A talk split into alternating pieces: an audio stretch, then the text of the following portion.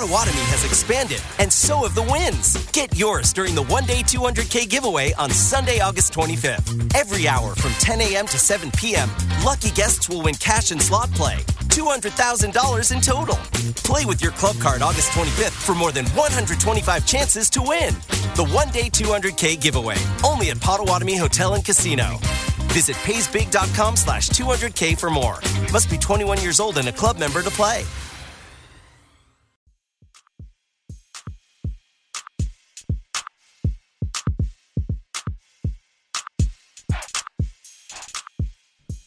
All right, you're back in the DFSR. It's an NFL podcast. It's Tuesday, October 2nd. I'm Doug Norrie. That is James Davis. And we are here to break down, look back at Week 4 in the NFL, take a quick look ahead to Week 5 with some of the things that have come out, but try to make sense of what happened on Sunday, Monday, and then last Thursday if we're including the entire week together. But we're from DailyFantasySportsRankings.com, DFSR.com for short, DFSR.com/deals. We'll get you a free three-day trial to our projection system, and then for podcast listeners only, we'll get you $5 off our monthly subscription. So it goes from $29.95 to $24.95 if you use that deals URL, because that is only available for podcast listeners. We don't advertise that anywhere else. So go check that out. It's optimal lineups for FanDuel and DraftKings, NFL, NBA right down the pike. Our base projection hockey system is there, but we're very close on bringing the optimal lineups for that as well. Premium content, it's all there under one subscription package. So go check that out. DFSR.com/deals. Buddy, Week 4.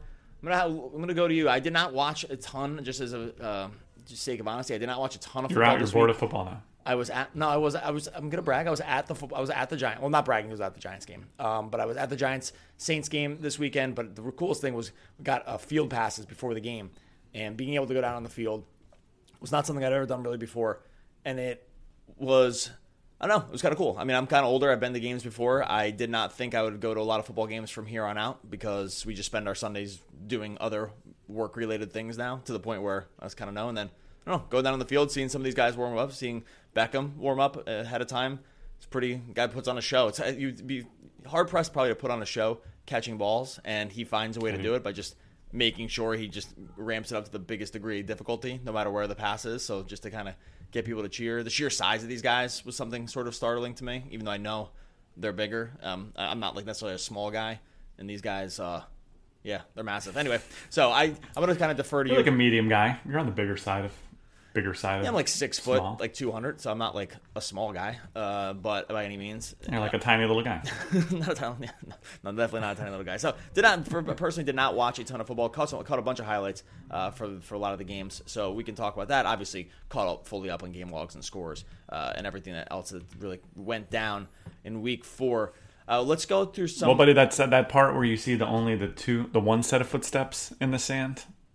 That's me. Going to carry you through this podcast. So let's go. Oh, I was trying to think of something funny, but say whose footsteps those were. I was going to say those Durrell's. So, like, whose are they?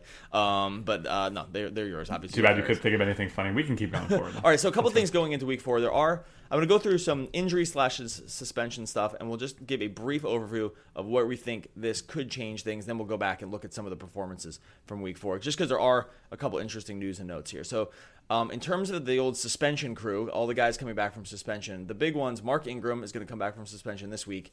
I'm going to start with him because Kamara has been, just awesome. Again, he scored touchdowns.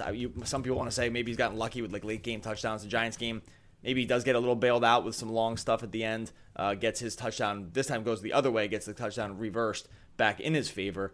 But with Ingram coming back, what do we want to do with Kamara's usage? We had him up there in the elite group of usage guys, basically him, Elliott, Gurley, and maybe one or two other guys, but not really. That really was the class in and amongst itself.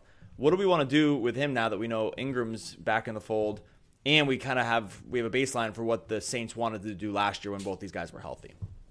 Yeah, I think you pretty much have to go back to last year when both the guys were healthy. I think it would be kind of irresponsible to assume. Like, part of me wonders if the reason they decided to ramp up Kamara's workload was in anticipation of Ingram's return, recognizing that no human being would be able to tolerate 30 touches a game. But given that he can go back to high teens, somewhere in there touches a game when Ingram returns, that they would feel pretty good about that. So I mean, already at 9,100, like, you know, he was a ubiquitous cash game play. I think he was the highest owned running back overall. It was excellent, of course. I think you have to assume a significant downgrade in usage. I don't know exactly how much that could look like, but, you know, last week he had 24 overall touches, 28, you know, opportunities, if you want to put it that way, in terms of rushing attempts plus targets. I think something in the high teens probably makes more sense. And for us, that will likely make him a non-play. But, yeah, we'll have to keep monitoring and just see what the Saints are saying about Ingram and, you know, is he on a snap count? What exactly that's going to entail. But, yeah, as of right now, I would assume that you want to take a week to wait and see there. Yeah, I think that's where we're going to have to be. I don't see how we can pay top-level prices for a guy that could just very well go back to splitting carries, no matter how good he's been. He probably should, too, by the way. Ingram was good last year. Like, he's not a bad runner. Yeah, and we've seen this. You don't want to just run these guys into the ground. If you have two guys that can do it, then why not just do it? Because there's no reason to just overtax some of your better players if you just simply don't have to. So, yeah. David Johnson in 2016 had 373 touches, and David Johnson in 2017 had, let's see here, yeah, like 20 touches. You know, and that's not by accident. So he'll be back. The other one that's coming back from suspension, Julian Edelman for the Patriots.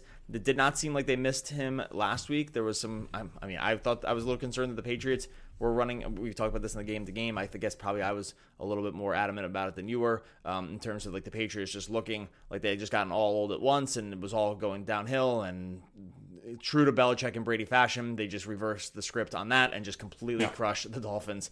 Did not look like there was any rust on them at all. Now you're like, okay, well, now are the Patriots back into the discussion for the Super Bowl? Possibly. I'm not really sure, but they're going to get Edelman back. Seemed like they did kind of miss him as a possession guy. Gronk has not. And Gronk looks like he's hurt as well now. Gronk had not really filled in there. Chris Hogan been just bad. I just hadn't done a single thing this whole entire season. How much do you think Edelman jumping back in here, where do we want to set his target share at now? They do have Josh Gordon now, but the rest of the receiving core is not something that he's really going to contend with. Do we want to put Edelman back into this discussion of, you know, some of these very highly targeted guys? He's been there in the past, and he also just hasn't played a ton over the last couple of years. Yeah, I think Edelman will return to being a pretty highly targeted wide receiver. You know, we thought kind of Chris Hogan would inhabit that space, and it hasn't worked out that way. And Brady's shown a tendency in the past to want to have that guy underneath, whether it's Welker or Edelman or whoever, to be able to dump the ball to when the going gets tough. You know, Gronk can operate in that role sometimes. You know, there's questions about Gronk's health right now. And, of course, last week, and actually every week since week one, Gronk has been bad and lowly targeted. So, yeah, I think Edelman, I think he's someone that you can forecast pretty aggressively here. He's also still cheap, you know, compared to, like, he only needs 1 week to replicate what he's done in the past, and he'll go right up to 8,000. So he's very, very cheap now, and I'm looking for pretty high ownership on him there. A couple other injury pieces. T.Y. Hilton gets hurt in the middle of this game for the Colts. Chester Rogers sort of stepped up. The Colts, and I'm mentioning a lot of these teams, and they actually end up, the Patriots and the Colts end up playing Thursday night. So for the main slate, it's not really going to matter. But what do we want to do? Hilton did wind up returning. You know, like, he left early, did come back, still a little bit banged up. It's still just, like, kind of weird there with Andrew Luck. And Luck's throwing more passes than ever, but for less distance. So the Colts are still sort of an enigma. Like you said, it's for Thursday. It'll matter for people that play the Thursday slate.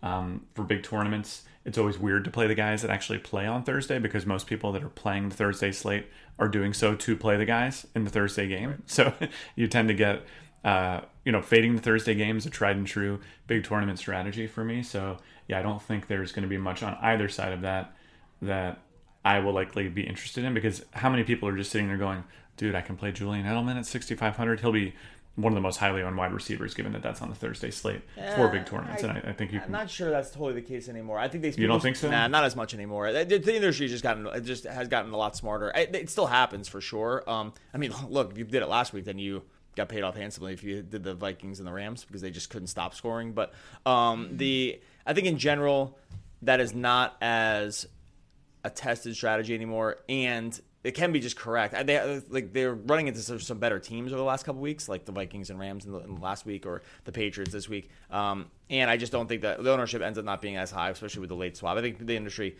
in general has just gotten smarter. One other injury piece of news here is Leonard Fournette is just back to being hurt. T.Y. Hilton, I got my notes screwed up here. T.J. Yeldon came in and carried a majority of the carries last week. He had 18 carries, 3 targets, did score twice. He's been a guy that we've wanted to sort of play when Fournette has sat, and that's just been something they can't keep Fournette healthy for long periods of time over and over again. We've seen this.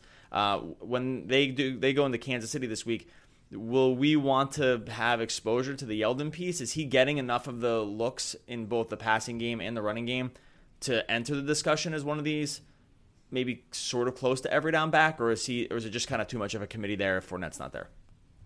Well, so it's partially the committee piece, but Yeldon did have 21 touches last game, so it's not like the committee got to him too badly. Part of it is that he's not been amazing on the touches that he does get. He gets 2 touchdowns last week, which I think is pretty dramatically over expectation for him.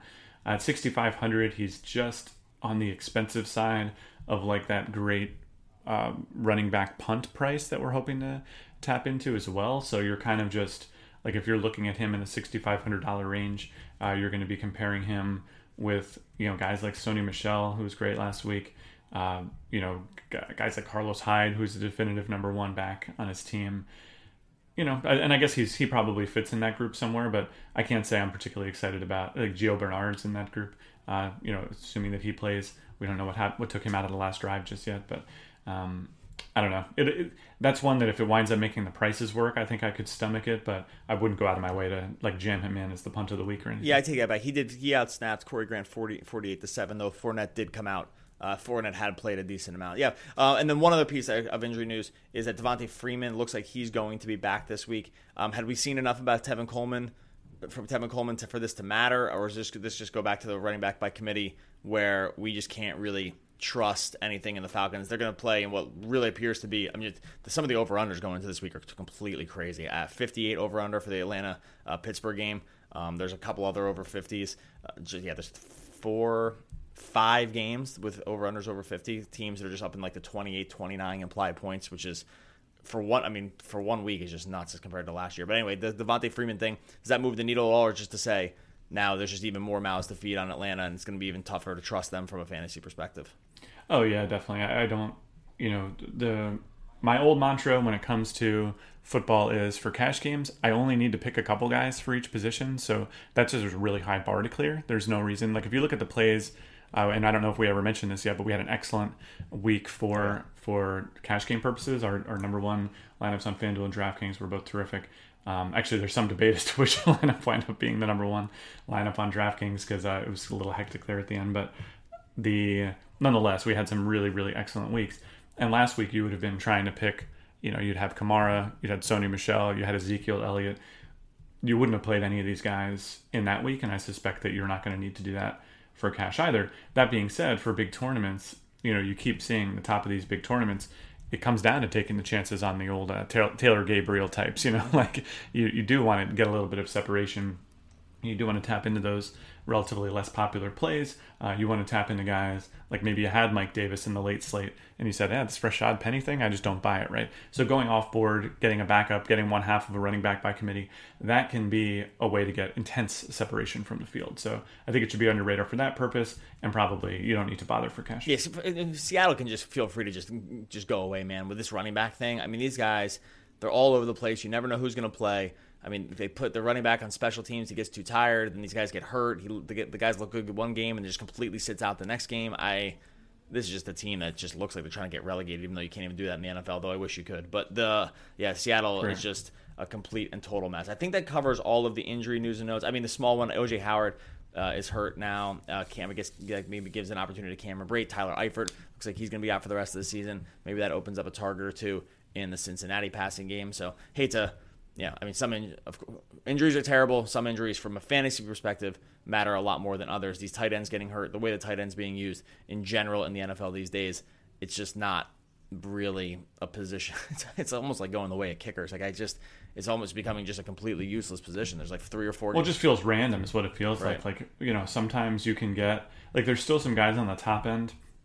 Like I talked about Ertz going into last week as the safest overall play at the position. That checked out. He's got double-digit targets every single game on the season. But it's always weird because, and part of it's just a weirdness in the pricing algorithm because, sure, Ertz is good. He's the most consistent tight end right now. But 7,500, like if you had a guy with that track record at wide receiver, you just wouldn't play them at 7,500, you know? Kelsey's the same way at 77. You know, he's on double-digit targets 3 weeks in a row. Seems to really have something with Mahomes there. But, like, you're really sticking your neck out. But and then randomly, the prices just drop down to where you'll get guys with lots of opportunity but who are really erratic, like Eric Ebron, in the mid-5,000s. And the position is just so strange and so hard to pin down. It does seem to introduce a heck of a lot of variance. You're going to get Jared Cooks week 1 and week 4, or you're going to get Jared Cooks week 2 and 3. Like, it's like reading tea leaves. It's really difficult. Yeah. And again, like the way the modern day, especially the smart offenses use this position, you know, the Rams just don't even have, some teams just don't even bother. And they're just like, you know, like they're like right. Rams are like three, we're just going to do three wide receivers and the tight end's going to, the Ram, like the Higbees of the world. Yeah, that's just another block. They're just going to block, and he's not going to catch the ball. You know, the Lions are kind of the same way. So there's these teams that have three wide receivers. Like, why would we stick a slower guy in to catch passes when we can just have Kenny Golladay running around catching passes? So I think that's just you're going to see more and more teams go this way. And I think that's just not going to be a trend that really reverses itself anytime soon. All right, let's go through some of the performances from this week. Some of the guys we wrote up in our cash game article looked pretty damn good. Trubisky, man, there was a point where at about 12:35, after some updates, Trubisky was in all of our cash game lineups. And I said you can't have him there. Yeah, you can't be the guy, the one guy. You only get one quarterback, right? I had the same feeling from a safety perspective. I wrote him up. I loved him as a play. I thought that it was going to just generally work out because of who he was playing and what he had done this season, and I mean it sure did. And I just couldn't pull the trigger for cash games. I'm not bemoaning it. It probably was too risky considering what you have in Watson, and yet look at this game he had was just he was done racing by the end of the first quarter. He had hit value, and then it was just kind of all gravy from there.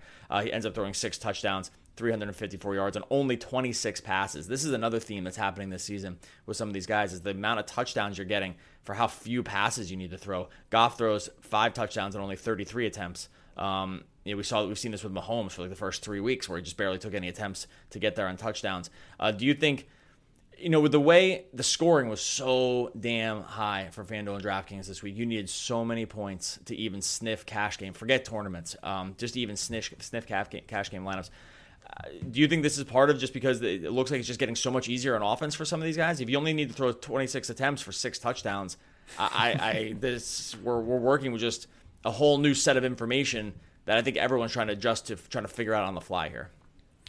Yeah, you know, and our system has, you know, obviously like it's been developed over half a decade now, and it's been tweaked and prodded more times than we could ever even remotely count.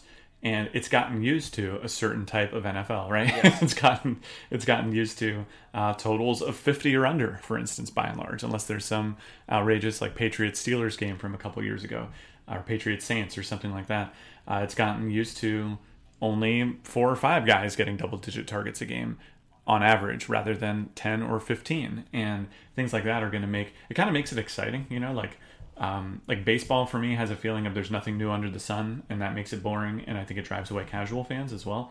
Football, I think this new high-flying NFL makes DFS more fun because your guys are scoring more often, and it probably introduces a little bit of more variance too. You know, like there's no such thing as, well, this is the one wide receiver in the mid-range price point. It's Jarvis Landry or whatever, and you're just going to play him because he's like the obvious mid-range play. Like you have a lot of guys doing a pretty interesting Jarvis Landry sort of impression of getting lots of targets and even doing better than him, turning it into lots of receptions. So I think it's just about recalibrating. It's making sure that you don't get carried away. Like I think for matchup data, for instance, you don't want to get carried away based on small samples, perhaps now more than ever, because just one of those games where you happen to be the ones who got torched by the Bears is going to make your defense look a lot worse than perhaps reality is. It's going to make, you know, kind of a snowballing effect if you get in a matchup where you're at a disadvantage defensively against the opposing offensive team. That snowballing effect will lead to these like runaway scores and performances like we've seen from the Chiefs, even the Bucks in their heyday weeks, the Falcons, Saints. I mean, the Vikings, 2 weeks in a row, the Vikings led up just 1 million points to the Bills and the Rams. And now one you can explain because it's the Rams. The other one you can't because it's the Bills. But right, when these teams start rolling downhill, I mean, is the Vikings defense that bad? They've let up like 80 points over the last 2 weeks. Are they? You wouldn't think so. No. Right, and so that's what. Yeah, I don't know how it's very. I don't want to say I don't know how to. It becomes very difficult to evaluate these defensive situations because if you run into a scheme that you just were ill-equipped to deal with just in the moment, Now, some teams like the Cardinals are going to be ill-equipped to deal with everything, right? They can't keep their offense on the field. They're just not very good. I get it. The Bills kind of are the same way. They're just going to have – it's going to be hard for their defense to be good simply because the defense is going to be on the field more often. But do we want to just, like, start trusting Vegas lines more than we have in the past? That's one thing I've noticed I've done this year as opposed to past years. In past years, I've been reticent to or hesitant to – I'm using the word trust in Vegas in a way that I think probably most people misinterpret. I don't mean that I trust like they've hit the nail on the head in terms of like what the final score is going to be. That's not what I mean. What I mean by is to give me a sense of pace and to give me a sense of just overall the idea of the overall scoring more than just the exact number. I hope I'm explaining that correctly, because I think people hear me say trust Vegas or use Vegas, and they'll say inevitably say Vegas is wrong and Vegas gets things wrong. Of course, I'm using it more for just a flow kind of idea. Do we want to just start using that more? I know already we have this year, and I'm wondering if we just need to continue using it even more than we ever have in the past. And this year already ranks as the highest year we've ever used it. Okay, so I think ultimately projections that are more in line with what Vegas is projecting makes sense. I'm not sure that it makes sense to kind of use Vegas lines as a blunt tool to just raise all projections. So it's more like asking oneself the question, well, what is Vegas seeing this year? Because the thing about it, even more so than DFS sites like ours, Vegas has a lot on the line by screwing this up, right? Like if the Sharps are a week ahead of Vegas when it comes to figuring out how many points are going to get scored, they'll get taken to the cleaners, and they'll get taken to the cleaners repeatedly, and they probably already have, frankly, when these unusual situations come up, because then the market can adapt and, kind of outcompete Vegas in some certain ways. And so I think the sign that they're raising these totals in response to it, it's unsurprising on one hand, because like obviously like the general public is going to see what's going on, but I think it definitely does want to tell us something for DFS purposes. And I think like a good question here, it's as much trying to figure out where all the extra opportunity is going to go, but it's also just trying to compare those guys amongst each other. So, yes. In some ways it's just about, you narrow down your player pool. Like the only acceptable plays are going to be guys, hopefully, that will fall into that field. But like you saw, even with the increased uncertainty, even with like kind of generally crazy situations in so many different places, you still saw some pretty heavily chalk plays as well. Yep. So you really want to be reading up on sites, you want to be having your finger on the pulse there, because the other thing is you could just get cleaned out if you miss out on one single guy. Like if you didn't have Sterling Shepard, it was an uphill climb last week. If you didn't have one of, hopefully both of, Kamara and Elliott, you were going to be like, if you didn't have Kamara, you couldn't cash basically. For cash games, he was 69% and scored 39 fantasy points. Like right. You were just already dead. Gio Bernard, similar story, 76%. So there's going to be some heavy chalk, and when you know that's going to happen, you need a really good reason to fade it, probably. So a couple of things for your money there. Yeah. So and a couple of things too. Like one thing, I know my Vegas thing was loaded because you understand how our system is created and the users don't. I'm not going to go through it all. I guess I'm saying is it's one very small piece. That's not a small piece. It's one piece of the pie that goes into it. It's a sanity check, basically. It's saying, not even for me this year. It's not even more than a sanity check. I'm just using it. I'm using it more directly than I ever have in the past to just boost overall scores. Because one thing I've noticed is scoring is up across the league, but it's not for every team, right? Like the Bills still have 15 implied points or whatever this week. Like Vegas, for all the changes in the NFL that have happened, I think Vegas is a good way to use it to bring up to speed some of the teams that are just doing something way beyond what we've seen in the past. Some teams are not doing anything different. The Dallas is not doing anything different. They're running the ball. They're not going to score very much. Buffalo's not. They're not going to score very much. Some of these teams, I think I'm using it more. And as you were talking, I was thinking about it more. I'm using it more to figure out these teams that have figured out something else beyond what our system is going to be able to catch up with in the short term, right? Like in terms of like the overall opportunity, the ability to score just more quickly than they have in the past. I'm using it just as that kind of instrument. And the thing that you mentioned about the chalk, this is just another sign that the industry year over year, we've seen it all the time. That's why sites like ours still exist, honestly, is that the industry just gets smarter every single year. The reason the chalk has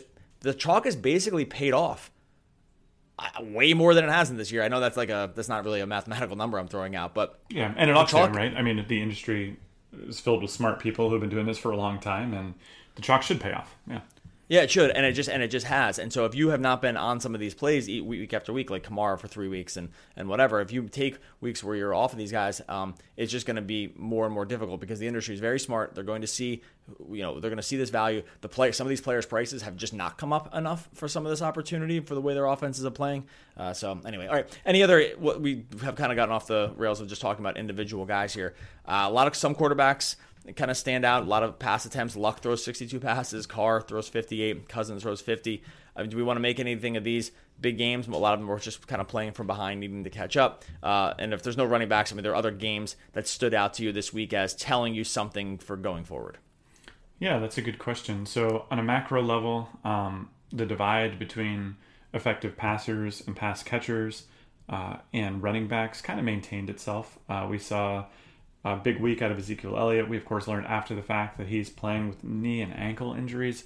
I don't know how stupid Dallas needs to be to, like, in a season where realistically, are they playing for anything this season? No, it's not, they're terrible. Not totally clear to me. Yep. So if they're that bad, then what the hell are they doing? Like, they're stupid. Can they just look around and see Leonard Fournette? Can they see, David Johnson? Can they see the long list of guys over the decades of knowledge, data that we have now in the NFL, and see that this is the dumbest possible thing that they could be doing? Can I jump in there real quick? No, so yeah, the reason the answer is no is because this answer was known at the time they drafted Zeke and still chose to draft him, right? It's become more apparent years later, but the data on why you don't draft running backs early was well disseminated before they made that pick and still chose to do it. And nothing about them, their team has changed. Now, it's even more an indictment, the teams that do it later, like the Giants with Saquon Barkley. Like that one, you get double points against you because you've already been told by every single smart person in the world that this is not what you do. And by the way, even if you're not told, you're signaled by all the other smart teams that don't do it. So either you're told directly or indirectly to not do this.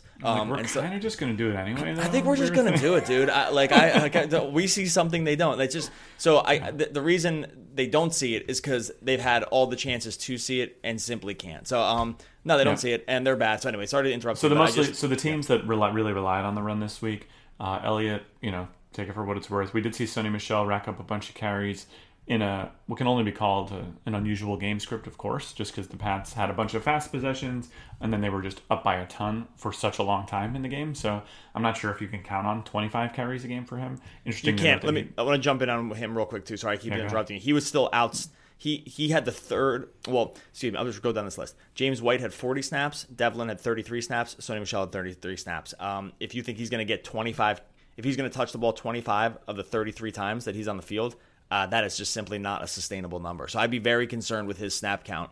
Part of that here was that everyone knew they were going to run the ball and they just did it anyway because they couldn't stop it, right? So, he didn't need all those snaps. But the very basic level, James White being the definitive at least third down back probably makes that unsustainable. You have David Johnson, kind of who cares? The team's horrendous. He's been bad on a per-touch basis. I mentioned Carlos Hyde, keeps getting the carries, keeps not doing a whole lot with him, keeps getting the goal line carries. And then you have Mike Davis, just came out of nowhere. Rashad Penny was listed as the starter. Davis had 21 carries. Carson looks like he's going to play next week. Don't think you can count on that. You have Marshawn Lynch, piled up a bunch of yards in the 20-carry department. 6.5 yards per carry. I don't know. Jalen Richard looks to be the pass-catching back early on. Lynch had 5 targets. Maybe he's a guy that you can look at going forward. But if you're having a feeling of being uninspired by these names, you should, I guess, is my major point. Then you go down to the backs doing both sides. Gurley had 21 touches, 150 yards, still excellent. Gordon, 22 touches, 160 yards. So you have guys that are doing it. It tends to be, and of course Kamara, I didn't even mention him, but you have guys that are still doing it. They're doing it on both the passing and the running side of the ball. And I think a big takeaway here is if you're only running the ball, you probably don't have enough upside to compete with these guys that are doing both. And so, it's all well and good that Carlos Hyde is going to get 22 carries a game, but given that carries are created less equally than targets are, targets just tend to lead to more yards, more touchdowns per target, that kind of thing. I think you probably just don't need to bother with any of the big volume carry guys, and then you get left with the hybrid guys, and they're going to be expensive, and you're going to that list is short on the main slate for this week. I would say that list is Gurley, McCaffrey. I'm going to put on that list. James Conner, I'm not sure we can keep him there. He's just not carrying the ball enough in this offense. Melvin Gordon and Gio, and that's, I guess, Saquon Barkley. But of those guys, like, Barkley's team's probably too bad to really trust. So you're really looking at a list probably of 3 to 4 guys that fit that bill. And that is just too short of – that's a very short list. I think we're going to see a ton of chalk again from the running back position, because you just can't – anyone that understands anything about this is going to know that if you need to, if your cash game running back basically needs to be on the field for this amount of touches and get in the passing game too, that list basically right now is four guys long. It's which is really crazy to think about. All right, we're starting to run long. Hit us up with some of the wide receiver thoughts. Another week of just some insane wide receiver games as well, especially for some guys that maybe we didn't expect going in. I don't know if we think we're going to continue to see these kind of performances on a week-to-week basis out of the receivers, simply because of the way the pass is being just utilized in the current day NFL. Yeah, I mean, so I wrote a really long piece going right into the weekend last weekend about wide receivers and how they've been used this year, the increase in the double-digit target per game wide receiver. I mentioned it on the podcast several times as well. This week we had 20 double-digit target wide receivers, many of whom were guys already averaging double-digit targets. So, that number is going to maintain or perhaps even grow. You're seeing one interesting trend that I wanted to draw out that I don't see being talked about in a lot of different places is there's a handful of teams that are sustaining 2 double-digit target guys per game, which is just totally unheard of for the modern NFL. And some guys are kind of moving into roles where it looks like they might do it going forward. So these teams are, the Steelers with Brown and Smith-Schuster. Of course, I had it written down, and then I lost my papers. I could probably guess, like Lions with Galladay and Tate, maybe something like that. And then the other one was the Vikings. Obviously, like I had written a whole thing just in classic DFSR fashion. Didn't get it published before the Thursday game, drawing out Thielen and Diggs and, calling that as being pretty sustainable. Those guys combined for 27 targets. And then we see some, there's still no shortage of the... Oh, and then the other one was Beckham and Shepard. Now, Shepard, of course... the track record isn't quite there yet, but he was one of the more popular cash game plays, steps into it and totally crushes it. So basically, I think you're seeing, a lot of these teams that are not relying on the run as much, what they're doing is kind of spreading out what would have been those carries into short passes to their wide receivers. And that's just something you're going to need to be on top of. Houston's another one.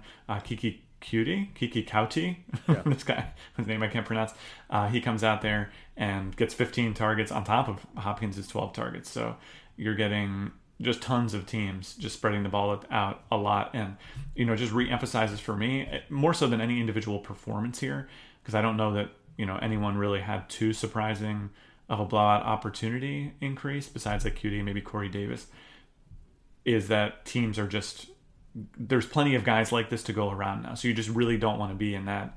Is this Deshaun Jackson's week? Like, you don't want to be inhabiting that space, I don't think. So that's really my takeaway is I'm going to look for absolute safety in the passing game, and I'm going to feel like I can get it.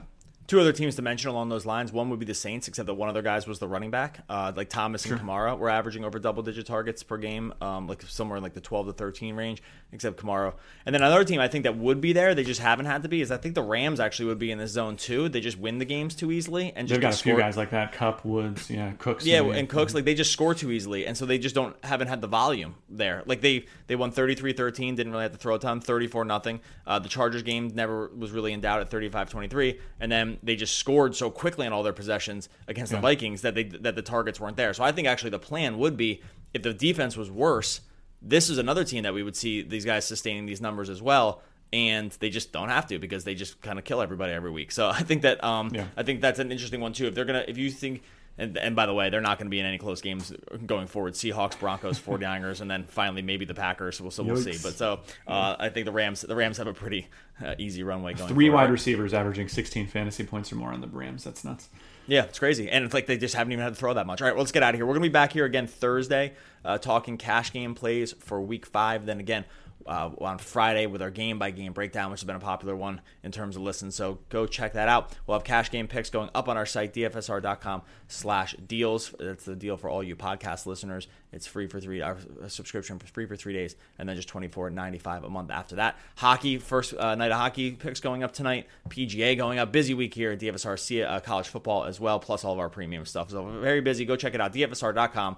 We'll get and /deals will get you that free 3-day trial. Buddy, Talk to you again Thursday when we break down cash games for week 5. Peace.